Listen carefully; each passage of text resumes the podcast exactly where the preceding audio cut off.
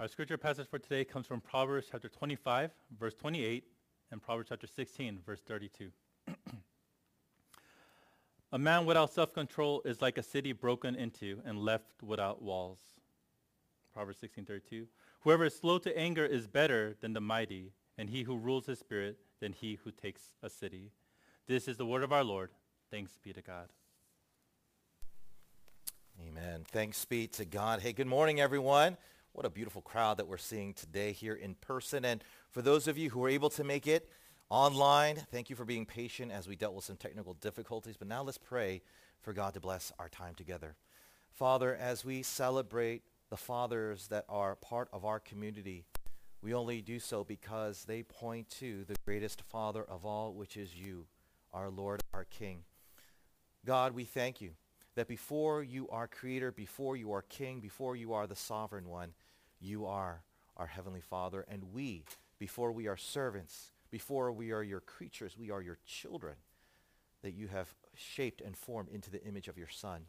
And we pray now that in light of the work of the Son, our dear brother Jesus Christ, that once again we can be assured of your great fatherly love for us. For as your spirit who dwells within can give confirmation and conviction of that truth, we ask that we would be assured of it yet again for Lord, there is so much going on in this world, so much going on in our lives where we are easily tempted to forget that beautiful truth and be feeling as if we are lost and fending for ourselves as orphans. But God, assure us once again of your mercy and your grace, and that you would speak to us today, for we need to hear your comforting and convicting words. Would you shape us now through the preaching of the word, and that you would bless it in spite of the one who brings it. For we ask in Jesus' name, Amen and amen. All right. Well, just as we did a month ago for our moms, so we are doing for our dads today. And that is we want to give glory to God by recognizing the fathers of our community. And so, dads, on behalf of your wives, on behalf of your children, on behalf of your church, let me just say, Happy Father's Day, Dad. Happy Father's Day. Oh, how we love you. We appreciate you. And guess what? We need you. We need you. Yeah, we do. Fathers, if there's anything that you need to get from today's sermon, it is that very idea that we desperately, truly need you. Dads, we so, so, so need you. Now, as a father myself, I know what you dads are feeling in light of that heavy statement. Probably feelings that I hear, I feel when I hear such words, feelings of insecurity, feelings of doubt, feelings of worry, maybe even feelings of fear. Why? Because the idea of being responsible for the needs of another, i.e. your own children, can be some of the most daunting and terrifying things that a human being could ever attempt. Case in point, one of the most glorious joys that I have of being a dad is seeing my children eat their food and enjoying their food. I don't know what it is, but during dinner time, sometimes I'll just stop eating and I'll stare at each and every one of my five kids as they take every morsel of food off their plate and they go, mmm. It just fills me with a sense of joy that hardly any other experience has ever compared with or competed with. Fathers, can you relate to that? If you can, then I am sure you can also relate to the underlying anxiety that's always tethered to those joyful moments. That sense of pressure, that sense of anxiety, that, that weight on your shoulders that you need to make sure that you can keep providing these kinds of joyful moments, right? See, doing the work of a dad is one of the most pressure-filled, arduous tasks that a human being could ever attempt because, as I said before, being responsible for the crucial and vital needs of someone else can get so overwhelming overwhelming. And as a result, that means we need to know the needs that, me, that need to be required and fulfilled by us towards our family. And today, I want to highlight a crucial need that your family has of you, dads, a need that so often many of us don't even know that we need to fulfill. Do you know what need I'm referring to? The need for you to be self-controlled. Fathers, hear me when I say this. If there is any need that your family needs of you, more than any other is that they need for you to be a self-controlled person. Now, I know, dads, you're hearing that and you might not agree. Because so often we've been trained by our society that says that the only things that we need to be in control of as father are things outside of us. For example, we say that as dads, we need to be in control of our work life because by being in control of our work life, we can financially provide for our family. Or we say as fathers, we need to be in control of our family's home life. We need to make sure that our children live in safe families, that our children attend good neighborhood school systems, that our children have opportunities and privileges that maybe we did not have for their further development. You see, so often we tend to reduce the area that we are responsible in controlling as merely things outside of us, never inside of us. And yet, as we'll see in today's sermon, one of the things that the Bible clearly teaches is that out of all the needs that your family requires of you to fulfill, there is none that is as great as for you to possess and to practice self-control. Self-control. And because that is true, we're going to continue our study through the book of Proverbs because in this book are two beautiful verses, two proverbs that uniquely help us understand how we are to process self-control and therefore how we are to practice it. Okay? So fathers, this message is especially tailored for you, but it's applicable to all of us whether you are a father or not. Okay, so three things that the book of Proverbs tells us about self-control. First, it's going to tell us about the priority for self-control. Then it's going to talk about the enemy of self-control. And then we're going to end it with the Savior who provides self-control. The priority for self-control, the enemy of self-control, and finally the Savior who provides self-control. Let's begin. First, the priority for self-control. Because our two passages are very short, let's read it all together, and it goes as following. A man without self-control is like a city broken into and left without walls. Whoever is slow to anger is better than the Almighty, and he who, excuse me, not the Almighty, than the mighty, and he who rules his spirit than he who takes a city. Come on back. Now, just from a surface reading of these two verses, it is clear that the main topic of discussion is self-control. Okay? But here's something else that you might have noticed. In both of these two different verses, the author, King Solomon, also talks about the city. The city. Isn't that interesting? Why in the world does King Solomon associate self-control with this image of the city? Well, in order to answer that question, you have to understand how the Bible understands the purpose of the city from God's perspective. And so to do so, I draw your attention to Psalm 107, where starting in verse 4, we read, Some wandered in desert wastes, no way to a city where they could settle. They were hungry and thirsty, and their lives ebbed away. Then they cried out to the Lord in their trouble, and he delivered them from their distress. He led them by a straight way to a city where they could settle. Let them give thanks to the Lord for his unfailing love and his wonderful deeds for mankind, for he satisfies the thirsty and he fills the hungry with good things. It turns out that the city was originally designed by God to be his instrument of expressing his love for mankind because it would be through the city that he would dispense his blessings to man. Blessings like home, shelters, food, comfort, security, friends, family. God originally intended for the city to be his instrument of love by dispensing blessings to man. And yet I know you hear that, dads, and that sounds ludicrous, doesn't it? Because it is so different to how we experience the city, especially if you're talking about our city, right? New York, where droves of company are leaving at fast rates, where friends and family seem to be moving on out of state week by week. It just seems that the city seems more like an instrument of Satan to express his hatred of mankind because it is through the city that we seem to be exposed to the curses of life. Curses like homelessness, hunger, addiction, right? Violence, families being torn apart. And yet it's for that very reason that Solomon associates the city with self-control because here's what he's trying to get at.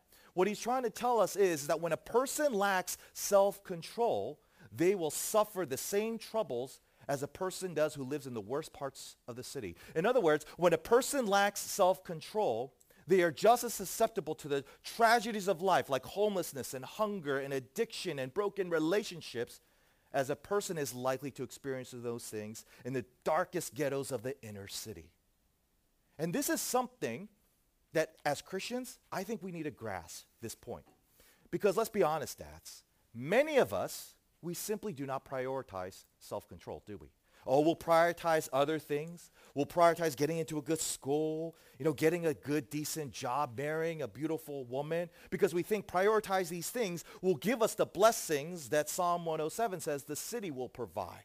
And yet what's so ironic is that we don't prioritize what the Bible says ensures these blessings more than those other priorities I just mentioned.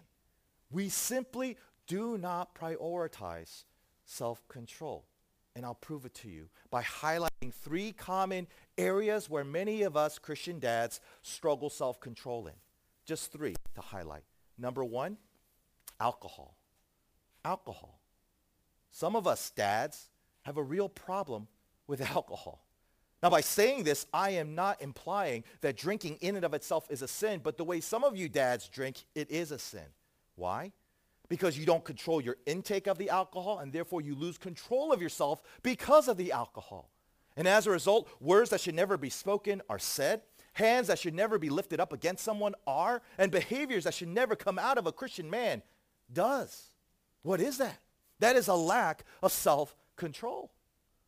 Now, before any of you dads in here accuse me of being judgmental towards you, hey, I'll return the favor by judging myself.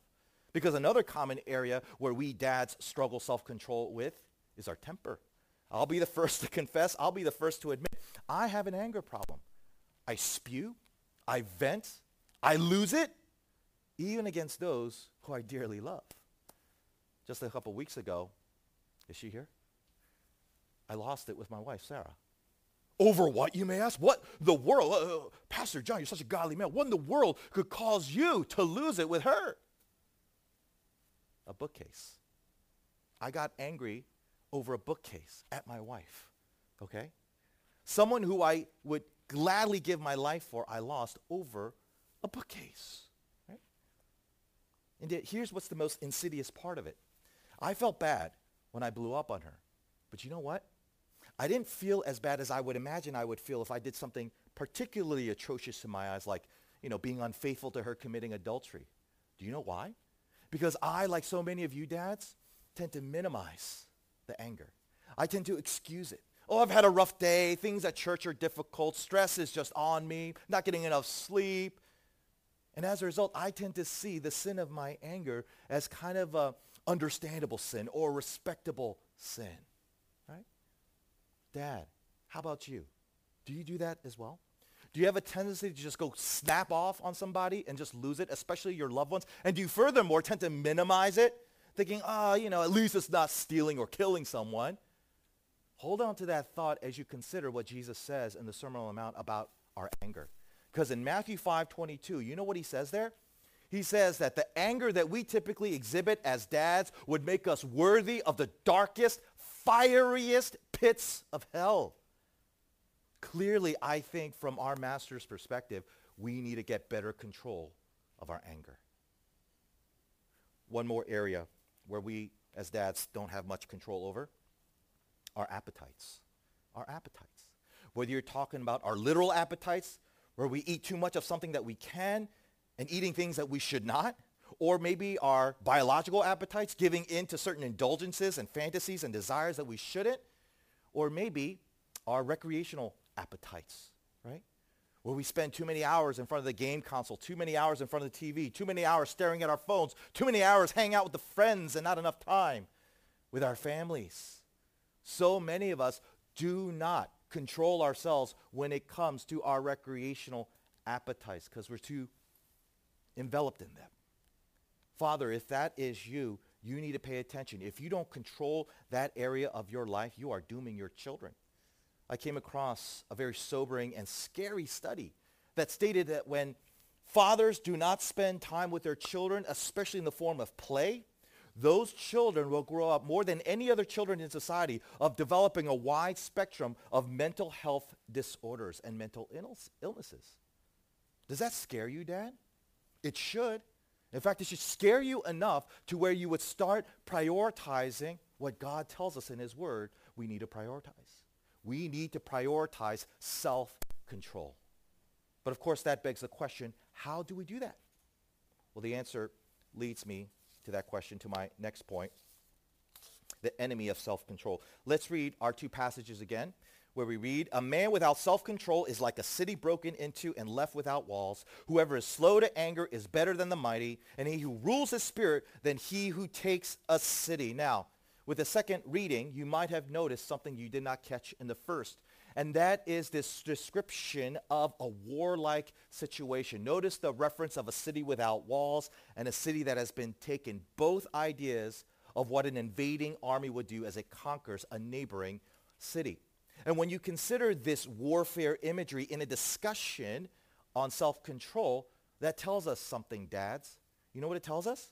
It tells us that in your efforts to maintain self-control or develop self-control, it is required of you to face an enemy. In order for you to be a man of self-control, you need to be willing to face an enemy. Now, what enemy is that, you may ask? Well, you may initially think it must be some sort of external enemy, enemy excuse me, that provokes or arouses us in such a way to where we would lose control. Maybe it's the advertising company. Maybe it's social media. Maybe it's that certain person who you work with and just gets on your nerves or that temptress, seductress, you know, who you know from your past. But if you actually read who the Bible identifies as our enemy to self-control, you come to the shocking discovery that it's not really enemy, singular, but enemies, plural multiple enemies. I draw your attention to Ephesians 2. We're starting in verse 2. It reads, You used to live in sin, just like the rest of the world, obeying the devil, the commander of the powers in the unseen world. He is the spirit at work in the hearts of those who refuse to obey God. All of us used to live that way, following the passionate desires and inclinations of our sinful nature. Here, the Apostle Paul identifies the three enemies against Christian and specifically fathers who are trying to be self-control. There is obviously the devil. Then there are those that he calls the powers of the unseen world, and then what he calls the sinful nature. Other parts of the Bible will refer to these three enemies in shorthanded form as simply the devil, the world, and the flesh. The devil, the world, and the flesh. Now, let me ask you. There is something different about one of these enemies from the other two enemies. Out of these three enemies, one of these is different from the other two. Do you guys know which one it is? Here's a hint. Location, location, location. Right? One of these enemies is different in terms of its proximity to us. And do you know which one it is? It's the flesh. It's the sinful nature, right? Because where is the flesh? Where is the sinful nature located according to the Bible? It's in us, right? Which is why the New Testament sometimes refers to the sinful nature as what? Indwelling sin. It dwells in us, okay? It dwells in us. You know, it's been said by martial arts experts, which I am not, that if you ever find yourself in a very unavoidable situation where you have multiple attackers, they always say, do not, do not try to be like Tom Cruise in those Max Reacher movies. Don't try to take them all at once. Like, bah, bah, bah, it doesn't work in real life, they say, right? Instead, what do they tell you?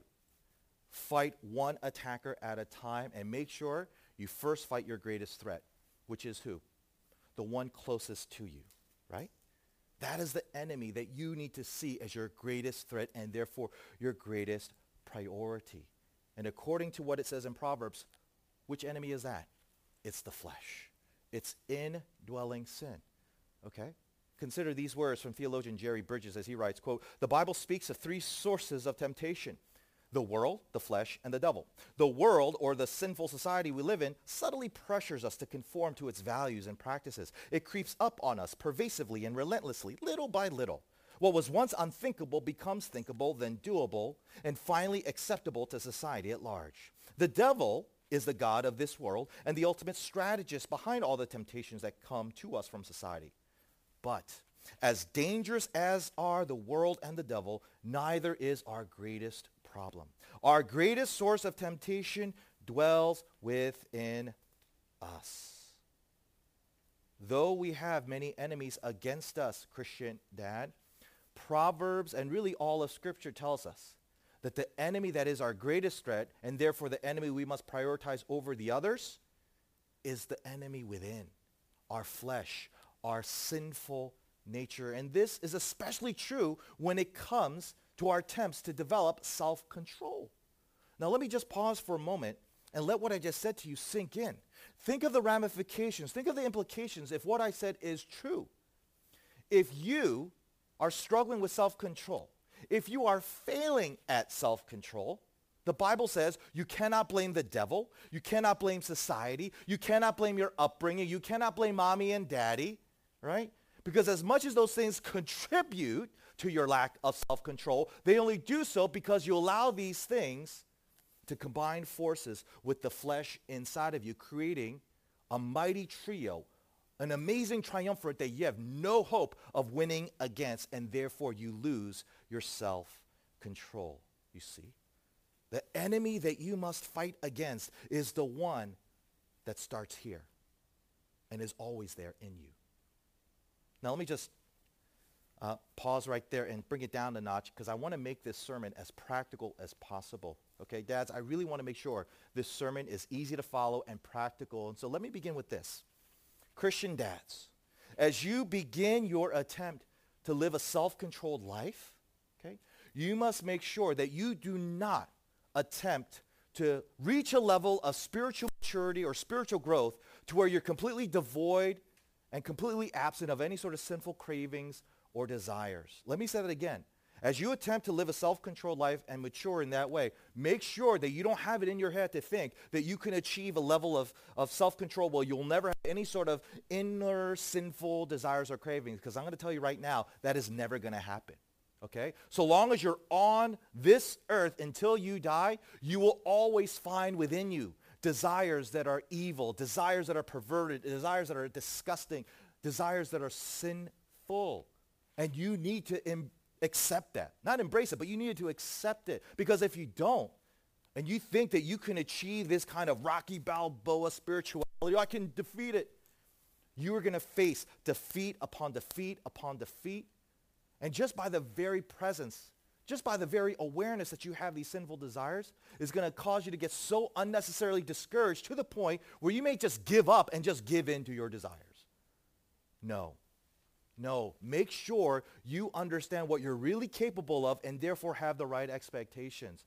And the expectation that you need to have as a follower of Christ, dads, is that so long as you're on this earth, so long as you're in this current body that you have, you need to have the mentality of a lifelong warrior where you will make it every intent every day to do battle against your flesh.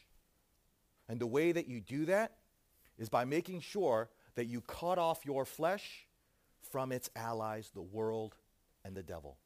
You see that word wall at the end of verse 28 of Proverbs 15, right? That word wall is symbolic. It indicates what we are to do. We are to quarantine our flesh from the world and the devil, specifically in the ways that it manifests itself in our society.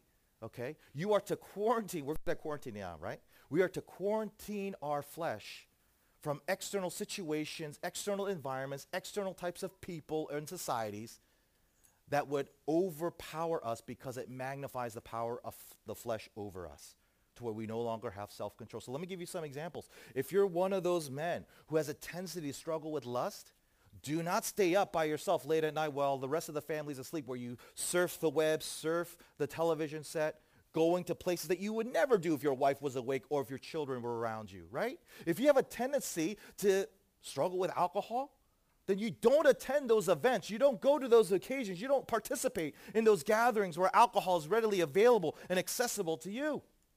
If you know you have a tendency to just flip off, or flip off, flip out, not flip off. Don't flip off anybody, please. But if you do flip off people, right, especially your loved ones, make sure you have that second instinct strategy to just pull away and get away from them until you calm down and chill out so you can re-engage them with love and compassion as you always wish you can. We must be diligent in keeping an eye on our greatest enemy because the flesh is what gives access to the devil and the world.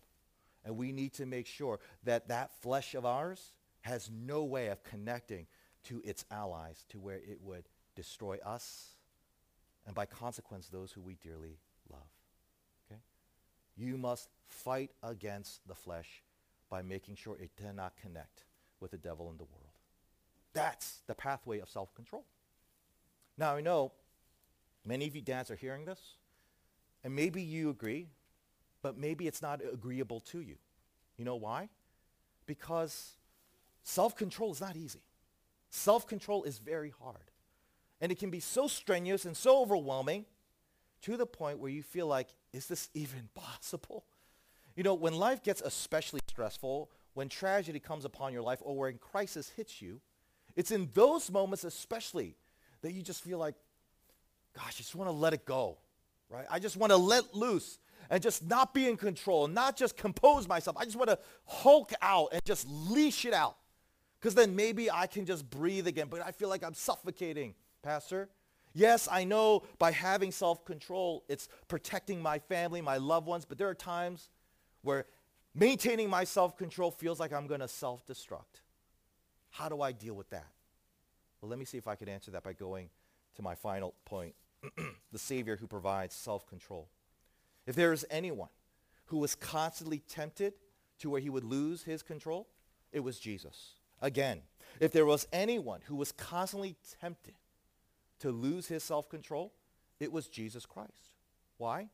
Because the consequences that would have resulted if he did lose his self-control right, would have been far greater than any other consequences of any of us losing our self-control because the curse that would have been unleashed would have exceeded just beyond family, community, or even city. It would have been a cosmic curse where things would have been totally lost, totally broken, totally hopeless if Christ lost his control. But thankfully he did not. Listen to what it says in Hebrews 4:15. For we do not have a high priest who is unable to empathize with our weakness, but we have one who has been tempted in every way just as we are, yet he did not sin.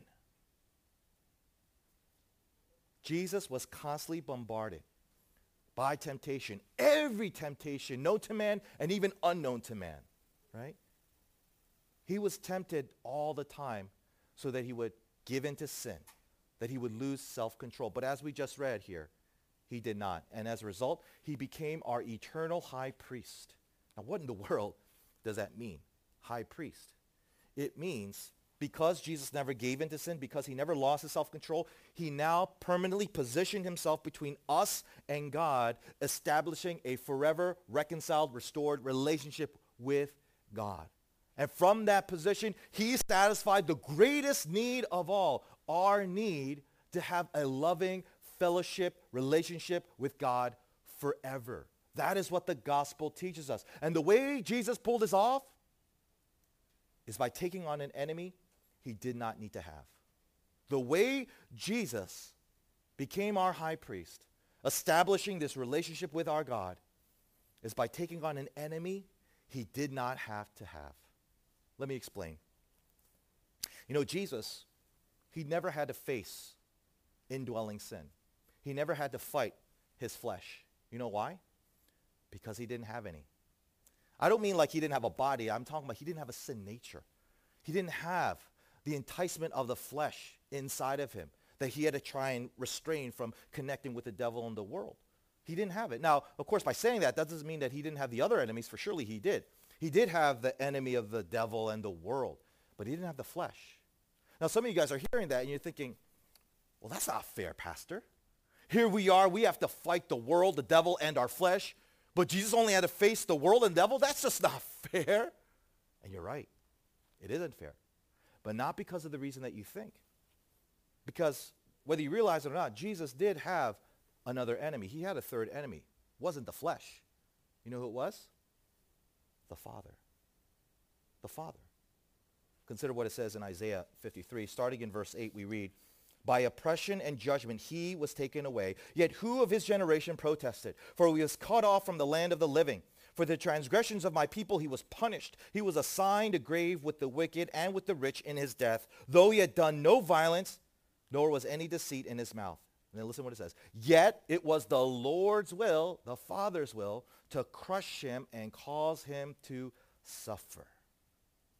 Jesus not only had to endure the temptations of the devil, he not only had to face the rejection of the world, but he had to face the condemning wrath of his father, the one person whom he loved more than anyone, and yet was treated as if he was the father's greatest enemy. And here's the thing, as we just read, Jesus did nothing to deserve this treatment from the Father, which is another way of saying Jesus didn't have to be treated as if he was an enemy of the Father, but yet he voluntarily allowed himself to. Why? So that you and I, who should be treated that way by the Father, won't. But instead will be treated the way Jesus should have been treated, but wasn't, as the only begotten child of God.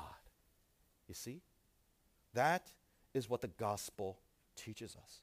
This is what Jesus dying on the cross means. Which means Jesus went to the cross because he maintained his self-control. And the reason why he maintained his self-control, even though it literally meant his self-destruction, is because of his love for you. Your creator, your God, your king, maintained his self-control even though it meant his self-destruction out of his love for you. and when you understand that, dads, that will give you perspective, especially in moments where you feel like maintaining your self-control feels like you're going to be destroyed. You know that is utter lie, right? Because you know that whatever destruction you feel your flesh is threatening you with by saying, if you don't give in, you'll be destroyed, you know that's not true because Jesus suffered that destruction for you in his self-control, you see? And when you grasp that, now you see that self-control isn't as intimidating, it isn't as impossible, and it isn't as hopeless as sometimes you may be tempted to think in the darkest and hottest moments where you're tempted to just let it go. You see? This, my friends, my brothers, fathers, is how you develop the self-control that your family desperately needs. It's by remembering and rel- relishing the self-controlled love of Christ for you so that you would not experience the destruction that your flesh is threatening you with empty threats because Jesus took it away from you. You see? This is how we become the dads that our children needs us to be. And let me just spread it out. Not just dads. This is how we Christians are able to be the human beings that this world needs us to be. It all comes back to the love of Christ, evidenced by his self-controlling love for you. Do you see that? Do you believe that? Fathers, I hope you do. And may your family be blessed because of it. Happy Father's Day. Let's pray. Father, we thank you so much for the self-controlled love of your son that is really a reflection of your amazing love for us. God, we pray that as we celebrate this Father's Day, that we would take heed to the words that we have just heard and that it would inspire and motivate us to have the mindset of a lifelong warrior, a fighter who will not allow the flesh to overpower and overrule us. Help us to be wise. Help us to be vigilant. Help us to be watchful so that we would be fathers who truly live out holiness that is good for our family, a self-controlled life that brings blessing upon blessing that you have given to us through your Son. Help us to remember these things as our children are under our care and as we seek to be an example to them as they go their own way one day. Father, give us the strength of your love to serve your beautiful children that you've entrusted to us faithfully all the days of our lives. For we ask all these things in Jesus' name. Amen and amen. We're not going to give God his time.